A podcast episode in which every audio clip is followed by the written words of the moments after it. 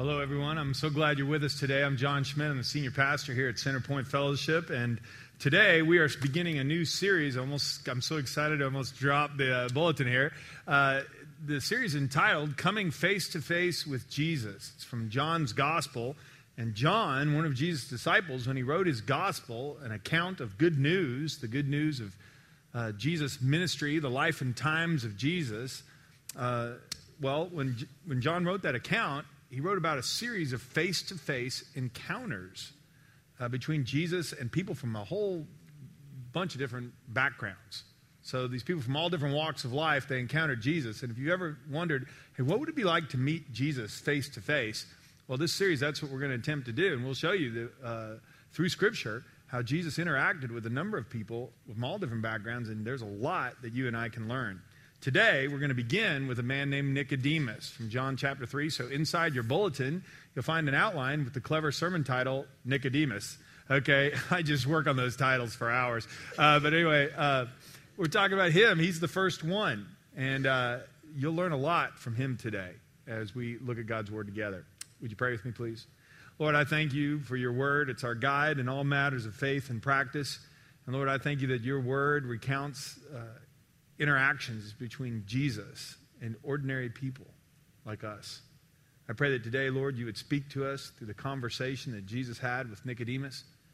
And Lord, we would see ourselves and we'd know you better from our time together. Please speak, Lord, and move me out of the way. Say whatever you want us to know and help us to apply it to our lives. In the name of Christ, I pray. Amen. If you need a pen, by the way, to fill in the blanks or take some notes, just raise your hand. Some ushers will pass a pen to you. So let's jump right in. One night, point one on your outline, one night, a man named Nicodemus came to speak with Jesus. Some people have rightly called this uh, chapter Nick at Night, uh, and I could have named the message that, but uh, I missed my opportunity. So, anyway, uh, one night, a man named Nicodemus came to speak with Jesus, and here's how John records it. There was a man named Nicodemus who was a Jewish religious leader who was a Pharisee. And after dark one evening, he came to speak with Jesus. If you don't know what a Pharisee is, we'll tell you in a little bit, and that's significant, by the way. But he came to speak with Jesus, and he said, Rabbi, or teacher. We all know that God has sent you to teach us. Your miraculous signs are evidence that God is with you. Wherever Jesus went, he drew a crowd.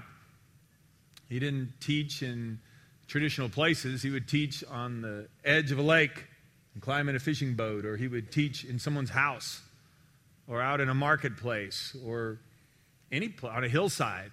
But wherever he went, huge crowds began to gather because when Jesus taught, he taught like nobody else had ever taught. He didn't teach the Bible as a bunch of theory. He taught the Bible as if he knew God personally. And he did. And so people would come and they would flock. Not only that, but he would heal people miraculously. Blind people would see, and lame people would walk. People would rise from the dead. And so many people were beginning to follow Jesus, and Nicodemus took note. Now, this is significant because let me give you a little background. It says that Nicodemus was a Jewish religious leader who was a Pharisee. A Pharisee was a Jew who was of the strictest sect of all the Jewish leaders. And by that I meant this is somebody who was meticulous in following all the commands in Exodus and Leviticus and Numbers and Deuteronomy about um, how they dressed and how they even washed their hands. He would never have eaten anything but kosher food. He would have followed the commandments of Moses to the letter. Of the Pharisees, it said they would even tithe. Jesus brings this up in uh, one of the passages where he is given some strong warnings to the Pharisees about some things. They would tithe even down to their tea leaves. When they'd buy a bag of tea, they would weigh out the tea or they'd count out the tea leaves, and one out of every 10 they would put in a separate place and then sell that and give the money to the poor. I mean, they, would, they were religious. This was a guy who knew the scriptures exceedingly well. Of the Pharisees, they would play a game, it said. They would, in those days, they didn't have the Old Testament in book form, they had it in scroll form. They'd roll up the scrolls and stack them in a pyramid, and they'd stand across the room with a dart, throw a dart into the pyramid, and then they'd pull out the scroll that had the dart in it and open it up to the page where the dart was. They'd read the first line off the page, and you had to say the rest from memory and they could do it. They could do it. And so Nicodemus was that guy. He was also a religious leader which meant he was part of what was called the Sanhedrin. This is the high council in Jerusalem over the whole nation of Israel. 70 men who would assist the high priest. These were the religious, political, social leaders of the whole nation. So Nicodemus was not only very religious and very devout, he was well connected. And so for him to come to Jesus at all was amazing. This, by the way, that group that he was a part of, the Sanhedrin, those were the people who eventually sentenced Jesus to death for blasphemy, for claiming to be the Son of God, because they didn't believe him. Because he didn't teach the way they taught. He wasn't bound up in all those rules. He wasn't trying to impress people with his religiosity, and they were. He didn't care about connections, except one connection being right with God. They cared a lot about being politically connected to everybody else and making sure they kept things even keeled. And so for him to come to Jesus would have been politically risky, and maybe that's why he came at night. But there was something that intrigued him, because in that, those sentences I read to you, he said, we all, we all know that God has sent you to teach us. Your miracles prove that.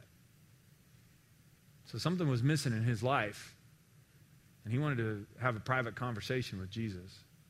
Now, it's important to note here, even though it was dark, Jesus could see inside of Nicodemus' heart. Let me read you two verses that appear in the Bible right before the couple of verses that I just read about Nicodemus coming at night. Jesus had been doing lots of miracles, and lots of people were following him. And because of this, because of the miraculous signs Jesus did, John 2, John says, many began to trust in him. But Jesus didn't trust them. And if you would underline that. People trusted Jesus, but didn't, Jesus didn't trust them because he knew human nature. No one needed to tell Jesus what mankind is really like. Hmm. I mean, Jesus came into the world to save sinners, and he knows how desperately wicked the human heart is. Nicodemus didn't know who Jesus was and came to check him out, check out his theology and what he was about, came to have this conversation. Jesus knew exactly who Nicodemus was, though. And there's a life application in that for you and me. Jesus seeks authentic faith from a sincere heart, not religious show. And if you'd circle religious show,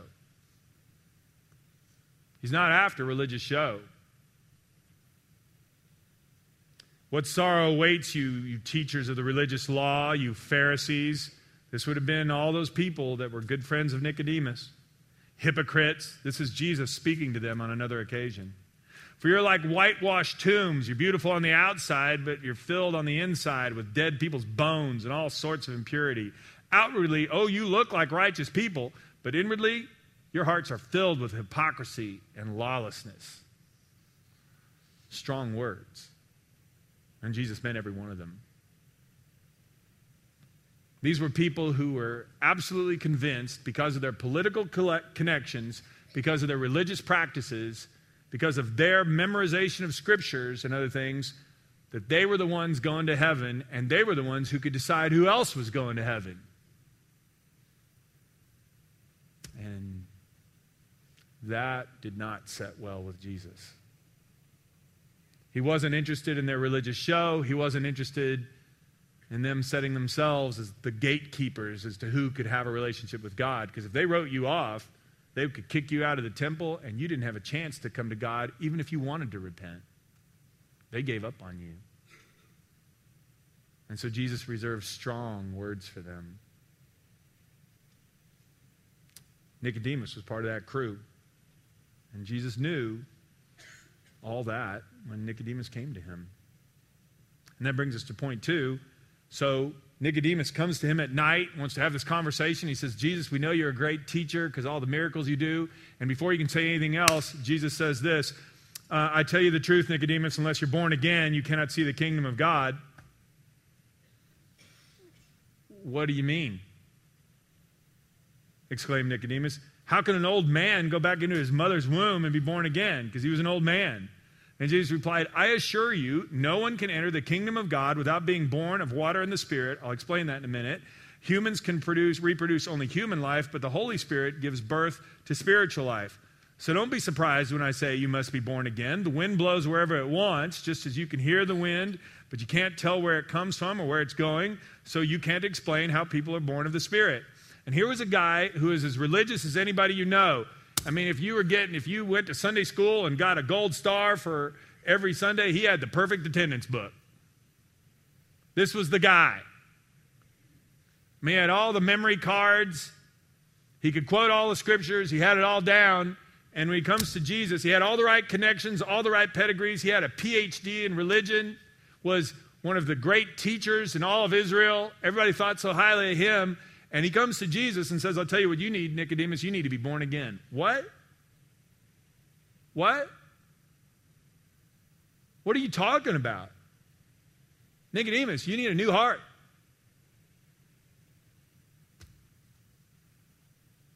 And point A there's three things I want to say about being born again here that come out of this passage. Being born again involves repentance. It means repentance. And that's kind of what, you know, I want to explain this because when um, Jesus was talking and saying, hey, you have to be born of water and the Spirit if you want to get in the kingdom of God, well, we can see this elsewhere in Scripture where this is pretty clear what's going on. That means, first of all, it means repentance. Mark 1 says this John the Baptist appeared in the wilderness preaching a baptism of repentance for the forgiveness of sins. John the Baptist was, or John the Baptizer, was a person who was a relative of Jesus, Jesus's, that's hard to say. Uh, he was a relative of Jesus, and he was out baptizing people. He was a prophet that the people greatly respected. He called people to repentance. And John announced, Someone is coming soon who is greater than I am I baptize you with water, but he will baptize you with the Holy Spirit. And John's baptism was to call people to turn from sin and surrender their hearts to God.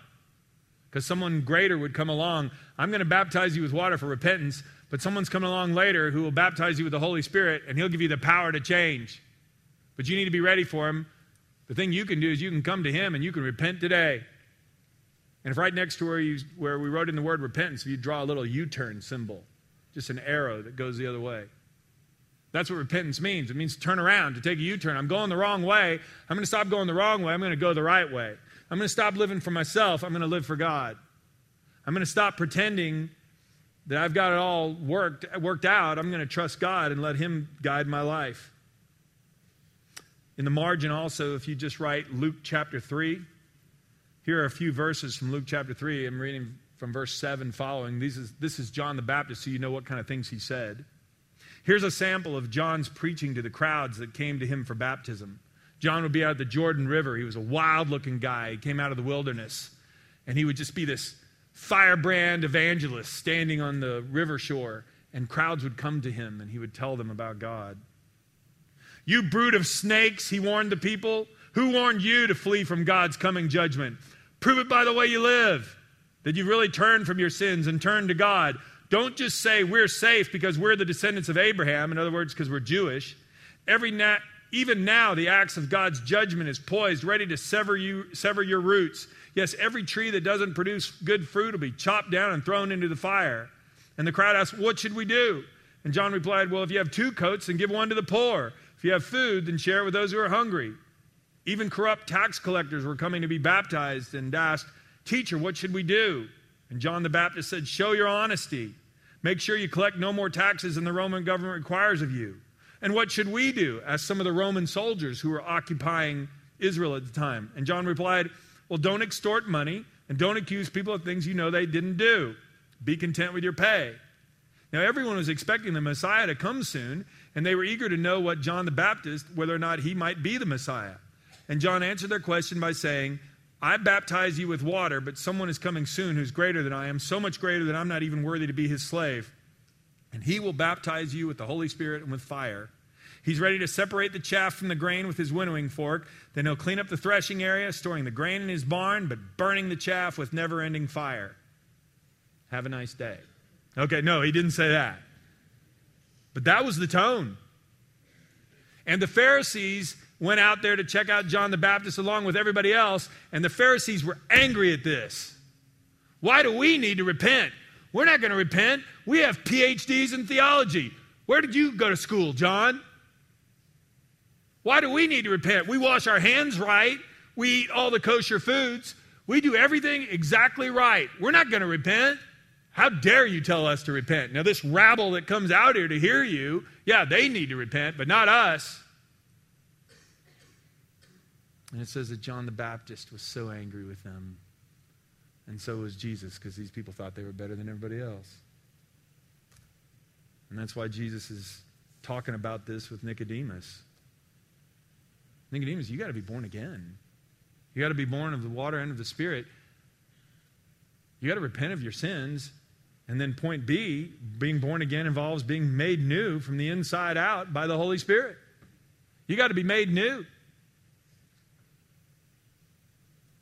570 years before earlier, the prophet Ezekiel had written these words I will sprinkle clean water on you, and you will be clean. Your filth will be washed away, and I'll give you a new heart, and I will put a new spirit in you. I will take out your stony, stubborn heart and give you, give you a tender, responsive heart. And here is this great teacher of the religious law who would have known this verse by memory, and Jesus is telling him, Nicodemus, you got to repent and you got to have a heart transplant. I mean, that's what it means to come to Jesus. I repent of my sins. I lay open my life and say, God, I'm a sinner. Change me. Change me. God doesn't call us to, to, to, follow Him and live just a little bit better. He calls us to follow Him, to follow Christ, and surrender our whole life to Him and say, God, take out my stubborn, stony heart and change me. That was a message for Nicodemus, and it's a message for us all. And Nicodemus, you can imagine him just going, Oh my goodness.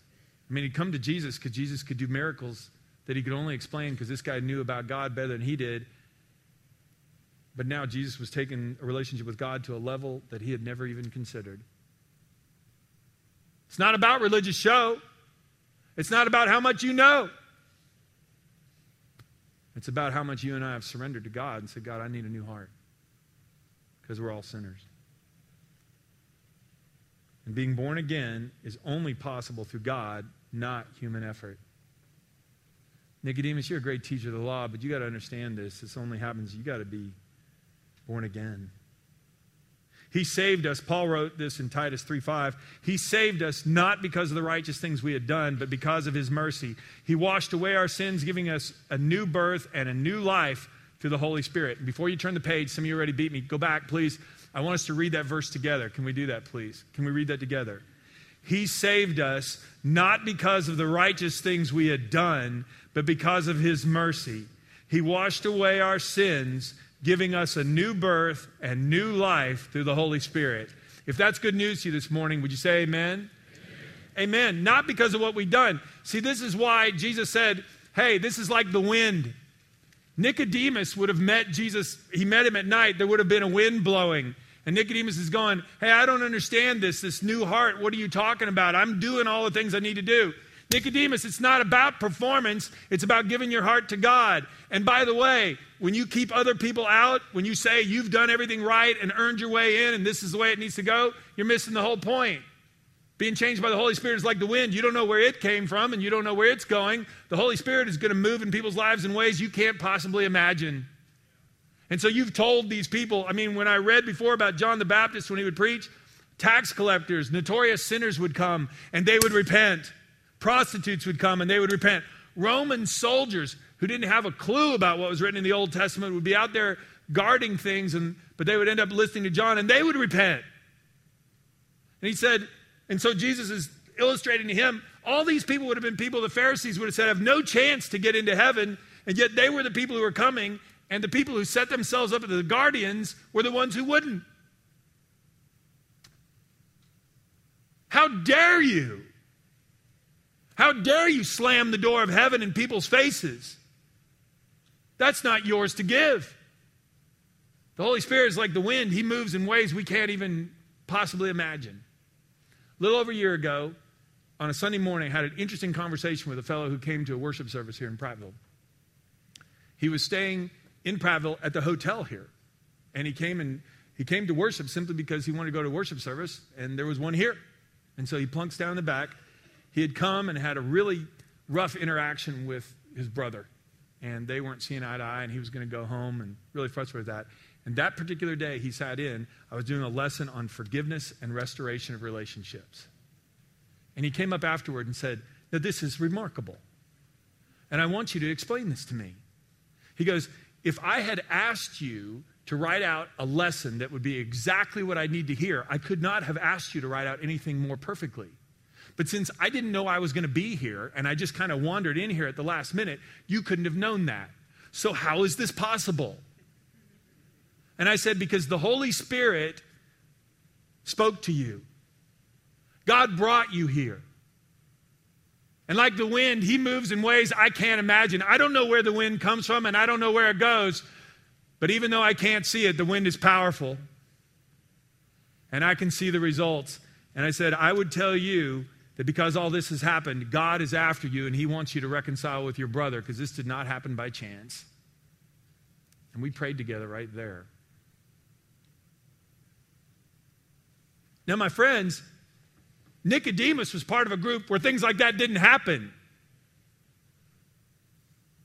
Because you didn't associate with sinners. You didn't leave room for God to work in people's hearts.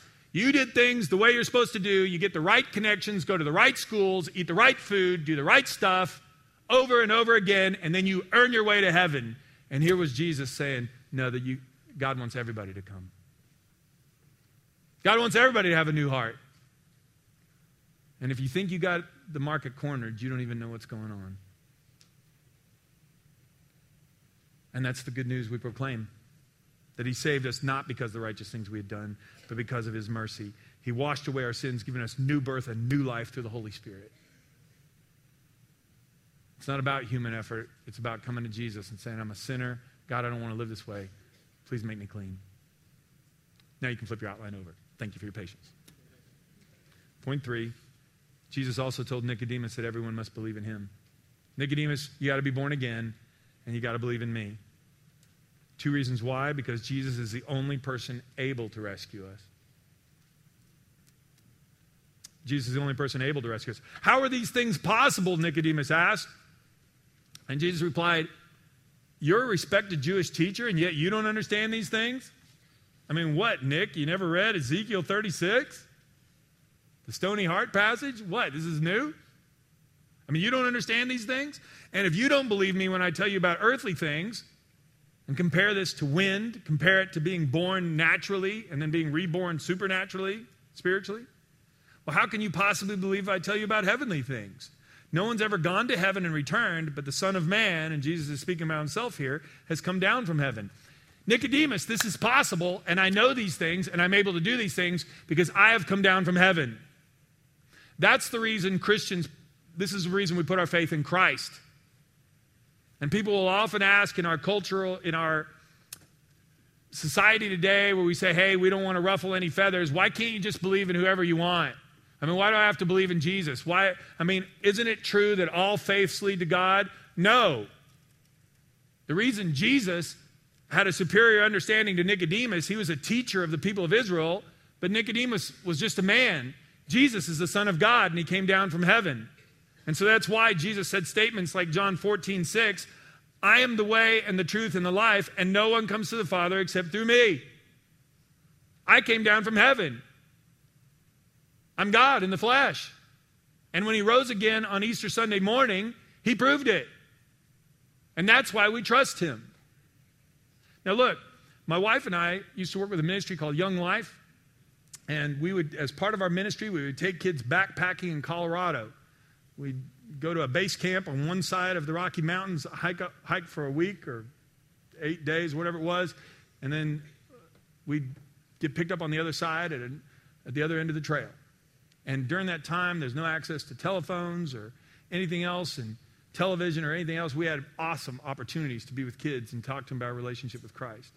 But there was one stipulation that the place needed to provide a guide for us.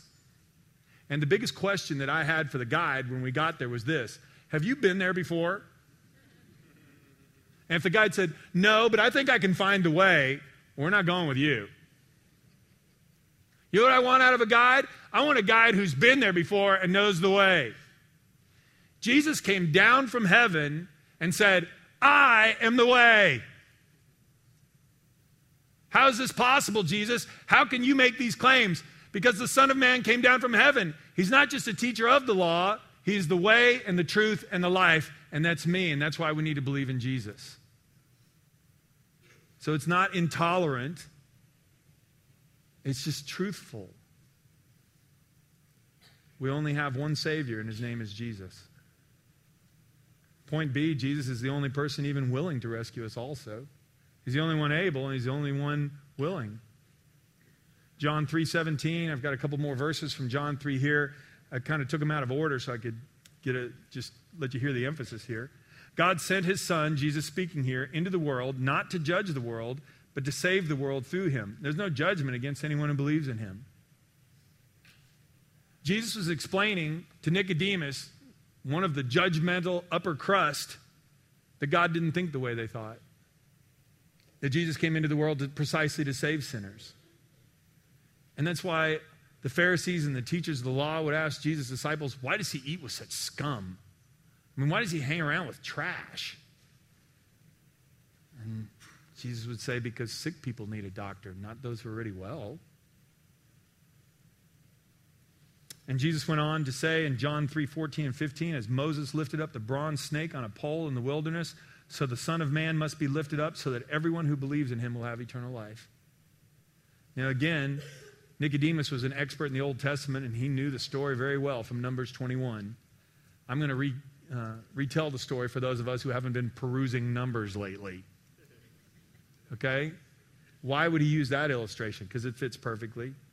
The children of Israel had been rescued from slavery by God. God had sent a deliverer named Moses. We went through this whole series last year in Exodus. But he led the children of Israel out of slavery.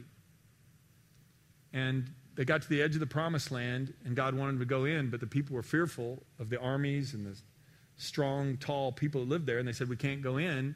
And so God took them on a 40 year roundabout way through the wilderness until an entire generation died off so their children would go in who would be obedient to him.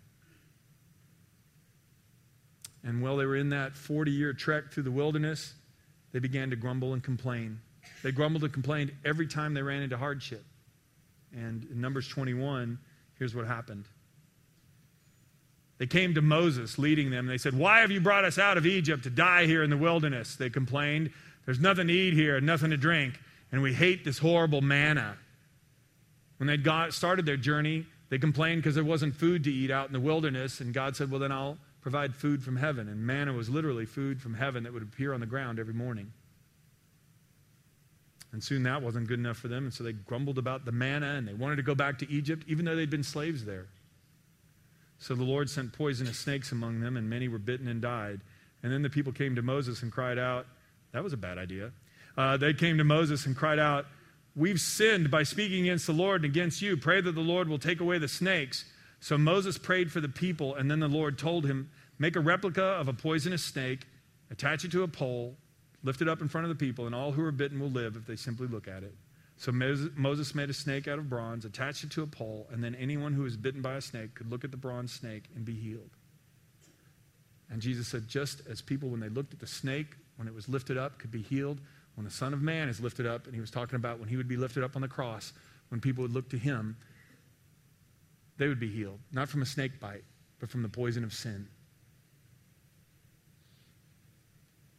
The story applies because the people of Israel were ungrateful, rebellious, stubborn, weak, and lost. My friends, we are ungrateful people. We are stubborn people. We are rebellious people. We are weak and we are lost. We blame God for things over and over again, even when He answers prayers for us over and over, over and over, we will say, God, please give me a job, please give me a job. And then when we get in the job, we get in conflict with a fellow employee, and we go, Oh, God, I hate this job. Why'd you give me this job? We pray for a spouse and we say, Oh, God, give me a woman. Oh, God, give me a man. And we love the person. Oh, they're perfect for me. And then we get married and then we get in conflict. Oh, God, why'd you give me her? I mean, you know how it goes. I mean, can you imagine what it's like to be God? You can't win for losing. And over and over again, the people of Israel would grumble and complain and rebel. And over and over again, God showed them mercy, and He told Moses, Put a snake on a stick, and then they will see this when it's lifted up, and I'll heal them because I love them. I rescued them from slavery because they cried out to be rescued. I took them to the promised land because they wanted a promised land. And when they got to the promised land, they wouldn't go in because the people were too strong. Then I told them they were wandering in the wilderness, and they said, But we don't have anything to eat. I gave them food, I gave them water. And it doesn't matter what I give them, they will always grumble and complain because they won't trust me. And God could have wiped them all out, but He had mercy on them. Now read Romans 5, verses 7 and 8. Now, most people would not be willing to die for an upright person, though someone might perhaps be willing to die for a person who's especially good. But God showed his great love for us by sending Christ to die for us while we were still sinners. Christ died on the cross for you and me. As stubborn, as rebellious, as ungrateful, as weak, and as lost as we are, God loves us. And if you have come here today and you don't believe that God loves you or that you've sinned too much for him to forgive you, you're wrong. Jesus died on the cross for you and me because he loves us. And he rebuked people like Nicodemus How dare you shut the door of heaven in people's faces because they don't wash their hands right or know enough scripture or do these things? I came to rescue everyone. Don't you limit what God can do, never limit his love. And if I could tell you, you and I must not do that either. We must always remember this. We can't write off our neighbor or write off our cousin or our brother. Well, that guy's addicted to drugs, he'll never change. Instead, we need to pray for them as long as, they, as long as we have breath and pray for every opportunity to present the good news of Christ. And I think that's a challenge God would want for us to hear this morning. And that brings us to one last life application. I must decide whether or not I'll believe in Jesus. You too. I got to decide that. Here's John 3:16. Out of this conversation with Nicodemus. God loved the world so much that he gave his one and only Son so that everyone who believes in him will not perish but have eternal life. But anyone who does not believe in him has already been judged for not believing in God's one and only Son. And the judgment is based on this fact God's light came into the world, but people loved the darkness more than the light, for their actions were evil. All who do evil hate the light and refuse to go near it for fear their sins will be exposed. But those who do what's right come to the light so they can see that, that they are doing what God wants. I mean, this is what propels us as a church. We want to proclaim this good news so more and more people can come into the light. My wife and I are going to be part of a missions trip going to Africa this summer. Uh, got to spend some time on Skype with a guy who's heading up a, a camp, an evangelistic camp. He's South African. The Lord touched his heart, changed his stony heart. He grew up in a culture that, under apartheid, practiced a lot of racism. And now he's doing a camp. He's an older gentleman. He's, he's white, but he's doing a camp where he's reaching out to 100 kids who are black kids across racial lines, something that 30, 40 years ago never would have happened. I asked him what his goals were, and he said, Well, we want to do a camp for 100 kids. I want to see 100 kids come to know Christ. He wants the whole world to know. God changed his stony heart. He's no longer racist. God can change your heart and mind too. It's not about religious show. It's not about going to church enough to make people think you're righteous. It's about coming to Christ and saying, Give me a new heart. God, I'm a sinner. Change me. I'll follow you. I want you to hear what one of our members, Paul Frady, has to say about this. That's his testimony as well.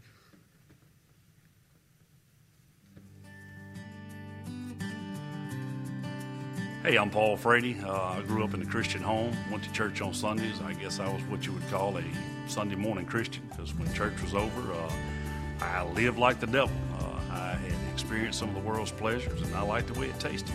My goal in life was to be accepted. I did whatever it took to be accepted. I ran with the wrong crowds. I did what I wanted to.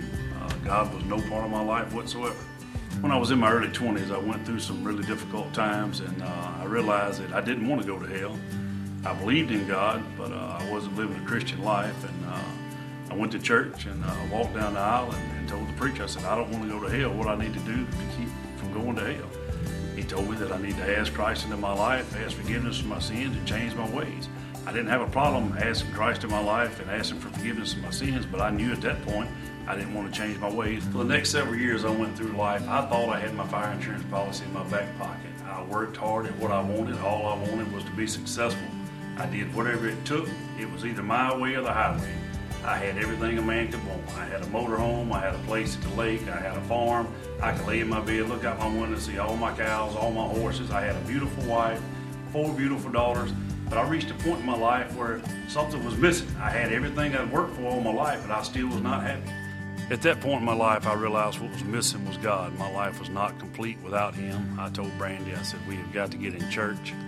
We visited several churches in the area, uh, just did not feel like home, did not feel right. So we tried Centerpoint, and from the moment we walked in, it felt right. I had tears in my eyes in the worship service before John even started preaching. We got in the car to go home, and the first thing the kids said is, Dad, I want to come here every Sunday. The very next Sunday after service, I walked down and I told John that I realized what had been missing in my life. I needed a personal relationship with Jesus Christ. And I can't tell you how much my life has changed since He has come into my life. My priorities have all changed. The material things I had in life mean absolutely nothing. Me and God have a one on one relationship. I talk to Him daily, I read His Word. Looking back on my life, the biggest misconception I had was being successful, having material things, being on top of the world. Now I realize that being successful is being the best son to God that I can be, being the best husband to my wife I can be, and being the best father to my children I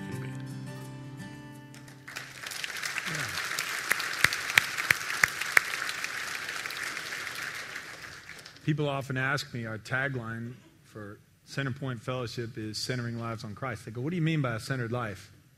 We mean a changed life, a surrendered life. Not trying to impress anybody with my religiosity, not trying to earn my way to heaven, not trying to prove I'm better than you, but saying, I'm a sinner and you're a sinner. Let's surrender our lives to Jesus. Let's go on the journey together. All who do evil hate the light and refuse to go near it, for they fear their sins will be exposed. But those who do what's right, they come to the light so others can see they're doing what God wants. Jesus said that. What's interesting is when Jesus was approached by Nicodemus, remember when he came to him? At night, in the dark. If you wonder whatever happened to him, I'll give you some homework. It's in the discussion questions. John 19, verse 38. Nicodemus came into the light. You got to go look it up. Maybe God's calling somebody here today to come into the light. Maybe like Nicodemus, you realize something's missing. Maybe like Paul Frady, you say something's missing. trying to do what's right, but it's not working. Give your heart to Jesus. We can't save ourselves. He's the only one who can, and He's the only one willing to do it, and He's waiting. Let's pray. Lord, I want to thank you for the good news that Jesus Christ came into the world to save sinners like me. And God, I pray that you will allow us to proclaim that good news far and wide, everywhere we possibly can as Christians. But God, before we can proclaim the good news, Lord, we need you to change us from the inside out. Oh God, I surrender my heart to you. Oh God, I don't want to try to impress people. I don't want religious show. I want to be the real thing. God, I confess that I'm a sinner and I cannot find my way to heaven on my own. God, I can't even stop my bad habits with my own strength. I need you to change me and give me the power through your Holy Spirit to be the person you want me to be. I can't forgive like I should. I can't live like I should without your help. And so, God, I give you my life. Forgive me for my sins. Make me brand new. And I pray these things in the name of Jesus, the one who died for me if that's the desire of your heart, then just give God thanks. If you made that decision years ago, would you pray right now in a moment of silence for somebody else who desperately needs to hear that message? Somebody who's far away from God, their life is empty and filled with pain. Would you pray for them right now? Pray for them by name. It could be a neighbor, it could be a cousin, it could be somebody you love dearly who's far away from Christ. Would you pray for them by name and say, Oh God, I want them to be born again?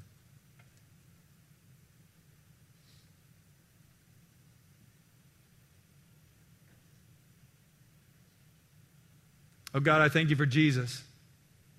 And God, please help us proclaim the good news that Christ changes people and he gives eternal life. I thank you for hearing our prayers now. We pray them in the wonderful name of Christ our Lord. Amen.